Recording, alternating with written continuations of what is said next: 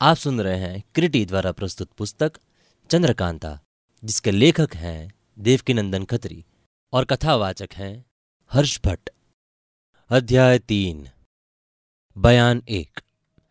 वो नाजुक औरत जिसके हाथ में किताब है और जो सब औरतों के आगे आगे आ रही है, कौन है और कहाँ की रहने वाली है? जब तक ये न मालूम हो जाए, तब तक हम उनको वन कन्या के नाम से लिखेंगे। धीरे धीरे चलकर वन कन्या जब उन पेड़ों के पास पहुँची, जिधर आड़ में कुंवर वीरेंद्र सिंह और फतेह सिंह छिपे खड़े थे तो ठहर गई और पीछे फिर के देखा। इनके साथ एक और जवान नाजुक तथा चंचल औरत अपने हाथ में एक तस्वीर लिए हुए चल रही थी, जो वन कन्या को अपनी तरफ़ देखते देख आगे बढ़ गई। वन कन्या ने अपनी किताब उसके हाथ में दे दी और तस्वीर उससे ले ली। तस्वीर की तरफ़ देख लंबी सांस ली, साथ ही आँखें डगडगा गई। बल्कि कई बूंद आंसुओं के भी गिर पड़े। इस बीच में कुमार की निगाह भी उसी तस्वीर पर जा पड़ी। एक टक देखते रहे और जब वन कन्या बहुत दूर निकल गई, तब फतेह सिंह से बातचीत करने लगे। कुमार ने पूछा, फतेह सिंह, ये कौन है, तुम जानते हो? फतेह सिंह ने जवाब दिया, मैं कुछ भी नहीं जानता, मगर इतना कह सकता हूँ कि ये किसी राजा की लड़की है। कुमार ने कहा यह किताब जो इसके हाथ में है, ज़रूर वही है जो मुझको तिलिस्मी से मिली थी, जिसको शिवदत्त के अयारों ने चुराया था, और जिसके लिए तेजसिंह और बद्रीनाथ में बराबरी हुई, जिसकी खोज में हमारे अय्यार लगे हुए हैं। फिर फतेह सिंह ने पूछा, मगर फिर वो किताब इसके हाथ कैसे लगी? कुमार ने कहा, इसका तो ताज्जुब हुआ है, मगर इससे भी ज़्यादा ताज्जुब की बात यह है, जो शायद तुमने ख्याल नहीं किया। फतेह सिंह ने पूछा, नहीं, वो क्या है? कुमार ने जवाब दिया वो तस्वीर भी मेरी ही है, जिसको बगल वाली औरत के हाथ से उसने लिया था। फतेह सिंह बोले, ये तो आपने और भी आश्चर्य की बात सुनाई। कुमार ने कहा, मैं तो अजब हैरानी में पड़ गया हूँ। कुछ समझ ही नहीं आता कि क्या मामला है।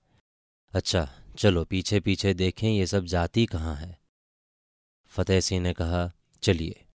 कुमार और फतेह सिंह उसी तरफ़ चले, जिधर वो औरतें गई थी। थोड़ी ही दूर गए होंगे कि पीछे से किसी ने आवाज़ दी। फिर के देखा तो तेज सिंह पर नज़र पड़ी। ठहर गए और जब पास पहुँचे, उन्होंने घबराए हुए और बदहोशो हवास देखकर पूछा, क्यों? क्या है जो तुम ऐसी सूरत बनाए हुए हो? तेज सिंह ने जवाब दिया, है क्या? बस हम आपसे ज़िंदगी भर के लिए जुदा होते हैं। इससे ज़्यादा न बोल सके। गला भर गया। आँखों से आंसुओं की बूंदें टपाटप गिरने लगी। तेज सिंह की अधूरी बात सुन और उनकी ऐसी हालत देख कुमार भी बेचैन हो गए। मगर ये कुछ भी ना जान पड़ा कि तेज सिंह के इस तरह बेदिली होने का सबब क्या है। फतेह सिंह से इनकी दशा देखी ना गई। अपने रुमाल से दोनों की आँखें पूछी। इसके बाद तेज सिंह से पूछा, आपकी ऐसी हालत क्यों हो रही है? कुछ मुँह से तो कहिए। क्या सबब है जो जन्म भर के लिए आप कुमार से जुदा होंगे? तेज सिंह ने अपने को संभाल कर कहा, तिलिस्मी किताब हम लोगों के हाथ न लगी और ना मिलने की कोई उम्मीद है। इसलिए अपने कॉल पर सिर मुंडवा कर निकल जाना पड़ेगा। इसका जवाब कौन वीरेंद्र सिंह और फतेह सिंह कुछ दिया ही चाहते थे कि देवी सिंह और पंडित जगन्नाथ ज्योतिष भी घूमते हुए आ पहुँचे। ज्योतिष जी ने पुकार कर कहा, तेज सिंह, घबराइए मत। अगर आपको किताब न मिली तो उन लोगों के पास भी न रही। जो मैंने पहले कहा था वही हुआ। उस किताब को कोई तीसरा ही ले गया। अब तेज सिंह का जी कुछ ठिकाने हुआ। कुमार ने कहा, वाह, खूब। आप भी रोए और मुझको भी रुलाया। जिसके हाथ में किताब पहुँची, उसे मैंने देखा। मगर उसका हाल कहने का कुछ मौका तो मिला नहीं। तुम पहले से ही रोने लगे। इतना कहकर कुमार ने उस तरफ़ देखा, जिधर वो औरतें गई थी, मगर कुछ दिखाई ना पड़ा। तेजसी ने घबरा कर कहा, आपने किसके हाथ में किताब देखी? वो आदमी कौन है? कुमार ने जवाब दिया, मैं क्या बताऊँ क्या है? चलो उस तरफ़ शायद दिखाई दे जाए। हाँ विपद पर विपद बढ़ती जाती है। आगे आगे कुमार तथा पीछे पीछे तीनों अय्यार और फतेह सिंह उस तरफ़ चले, जिधर वो औरतें गई थी। मगर तेज सिंह, देवी सिंह और ज्योतिष जी हैरान थे कि कुमार किसको खोज रहे थे। वो किताब किसके हाथ लगी है? या अगर देखा ही था तो छीन क्यों न लिया? कई दफ़ा चाहा कि कुमार से इन बातों को पूछें, मगर उनको घबराए हुए इधर उधर देखते और लंबी लंबी साँसें लेते देख तेज सिंह ने कुछ न पूछा। पहर भर तक कुमार ने चारों तरफ़ खोजा, मगर फिर भी उन औरतों पर निगाह न पड़ी। आखिर आँखें डगडगाई और एक पेड़ के नीचे खड़े हो गए। तेजसी ने पूछा, आप कुल खुलासा कहिए भी तो कि क्या मामला है? कुमार ने जवाब दिया, अब इस जगह कुछ ना कहेंगे। लश्कर में चलो, फिर जो कुछ है, सुन लेना। सब कोई लश्कर में पहुँचे। कुमार ने कहा, पहले तिलिस्मी खंडर में चलो, देखें बद्रीनाथ की क्या कैफियत है। ये कहकर खंडर की तरफ़ चले। अय्यार सब पीछे पीछे रवाना हुए। खंडर के दरवाजे के अंदर पैर रखा ही था कि सामने से पंडित बद्रीनाथ, पन्नालाल वगैरह आते ही दिखाई पड़े। कुमार ने कहा, ये देखो, वो लोग इधर ही चले आ रहे हैं। मगर हैं? ये बद्रीनाथ छूट कैसे गया? तेज सिंह बोले हाँ बड़े ताज्जुब की बात है। देवी सिंह ने कहा, कहीं किताब उन लोगों के हाथ तो नहीं लग गई? अगर ऐसा हुआ तो बड़ी मुश्किल ही होगी। फतेह सिंह ने कहा, इससे निश्चिंत रहो। वो किताब इनके हाथ अब तक नहीं लगी। हाँ आगे मिल जाए तो मैं नहीं कह सकता, क्योंकि अभी थोड़ी ही देर हुई है, वो किताब दूसरे के हाथ में देखी जा चुकी है। इतने में बद्रीनाथ वगैरह पास आ गए। पन्नालाल ने पुकार के कहा, क्यों तेज सिंह? अब तो हार गए ना? तेज सिंह ने जवाब दिया, हम क्यों हारे? बद्रीनाथ ने कहा, क्यों नहीं हारे? हम छूट भी गए और किताब भी ना दी। तेज सिंह ने जवाब दिया किताब तो हम पा गए। तुम चाहे अपने आप छूटो या मेरे छुड़ाने से छूटो, किताब पाना ही हमारा जीतना हो गया। अब तुमको चाहिए कि महाराज शिवदत्त को छोड़कर कुमार के साथ रहो। बद्रीनाथ ने जवाब दिया, हमको वो किताब दिखा दो, हम अभी दावेदारी कबूल करते हैं। तेज सिंह बोले तो तुम ही क्यों नहीं दिखा देते? जब तुम्हारे पास नहीं तो साबित हो गया कि हम पा गए। बद्रीनाथ बोले, बस बस, हम बेफिक्र हो गए। तुम्हारी बातचीत से मालूम हो गया कि तुमने किताब नहीं पाई और उसे कोई तीसरा ही उड़ा ले गया। अभी तक हम डरे हुए थे। देवी सिंह ने पूछा, फिर आखिर हारा कौन, ये भी तो कहो? बद्रीनाथ बोले, कोई भी नहीं हारा। फिर कुमार ने कहा अच्छा ये तो कहो, तुम छूटे कैसे? बद्रीनाथ ने जवाब दिया, बस, ईश्वर ने छोड़ दिया। जानबूझ के कोई तरकीब नहीं की गई। पन्नालाल ने उसके सिर पर एक लकड़ी रखी। उस पत्थर के आदमी ने मुझको छोड़ लकड़ी को पकड़ लिया। बस मैं छूट गया। उसके हाथ में वो लकड़ी अभी तक मौजूद है। कुमार ने कहा अच्छा हुआ, दोनों ही की बात रह गई। बद्रीनाथ ने जवाब दिया, कुमार, मेरा जी तो चाहता है कि मैं आपके साथ रहूँ, मगर क्या करूँ? नमक हरामी नहीं कर सकता। कोई तो सबब होना चाहिए। अब मुझे आज्ञा दो तो मैं विदा हूँ। कुमार ने कहा अच्छा जाओ। ज्योतिष जी कहने लगे अच्छा हमारी तरफ़ नहीं होते तो ना सही, मगर अयारी तो बंद करो। तेज सिंह बोले, वाह ज्योतिष जी, आखिर वेद पाठी ही रहे अहियारी से क्या डरना?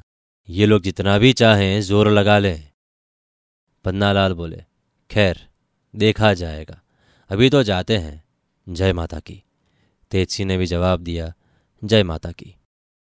बद्रीनाथ वगैरह वहाँ से चले गए फिर कुमार भी तिलिस्मी में न गए और अपने डेरे में चले गए।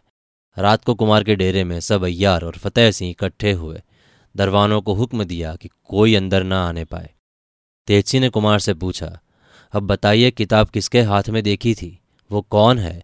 और आपने किताब को लेने की कोशिश क्यों नहीं की? कुमार ने जवाब दिया, ये तो मैं भी नहीं जानता कि वो कौन है, लेकिन जो भी हो, अगर कुमारी चंद्रकांता से बढ़ के नहीं है तो किसी तरफ़ से कम भी नहीं है। उसके हुस्न ने मुझे उससे किताब छीनने न दिया। तेज सिंह ने ताज्जुब से पूछा, कुमारी चंद्रकांता से और उस किताब से क्या संबंध? खुलासा कहिए तो कुछ मालूम हो। कुमार ने ऊँची साँसें लेकर कहा, क्या कहें, हमारी तो हालत ही गजब है। ऊँची साँसें लेकर वो चुप ही रहे। तेज सिंह ने कहा, आपकी विचित्र दशा हो रही है। कुछ समझ में नहीं आता। फिर फतेह सिंह की तरफ़ देखकर कहा, आप तो इनके साथ ही थे। आप ही खुलासा हाल कहिए। ये तो बारह दफ़ा लंबी सांस लेंगे तो डेढ़ बात रहेगी। जगह जगह तो इनको इश्क पैदा होता है। एक बला से छूटे नहीं कि दूसरी खरीदने को तैयार हो गए। फतेह सिंह ने सब हाल कह सुनाया। तेज सिंह बहुत हैरान हुए कि वो कौन थी और उसने कुमार को पहले कब देखा? कब वो आशिक हुई और तस्वीर कैसे उतरवा मंगाई? ज्योतिष जी ने कई दफ़ा रमल फेंका, मगर खुलासा हाल मालूम न हो सका। हाँ इतना कहा कि किसी राजा की लड़की है। आधी रात तक सब कोई बैठे रहे, मगर कोई काम न हुआ। आखिर ये बात ठहरी कि जिस तरह बने, उस औरतों को ढूंढना चाहिए। सब कोई अपने डेरे में आराम करने चले गए।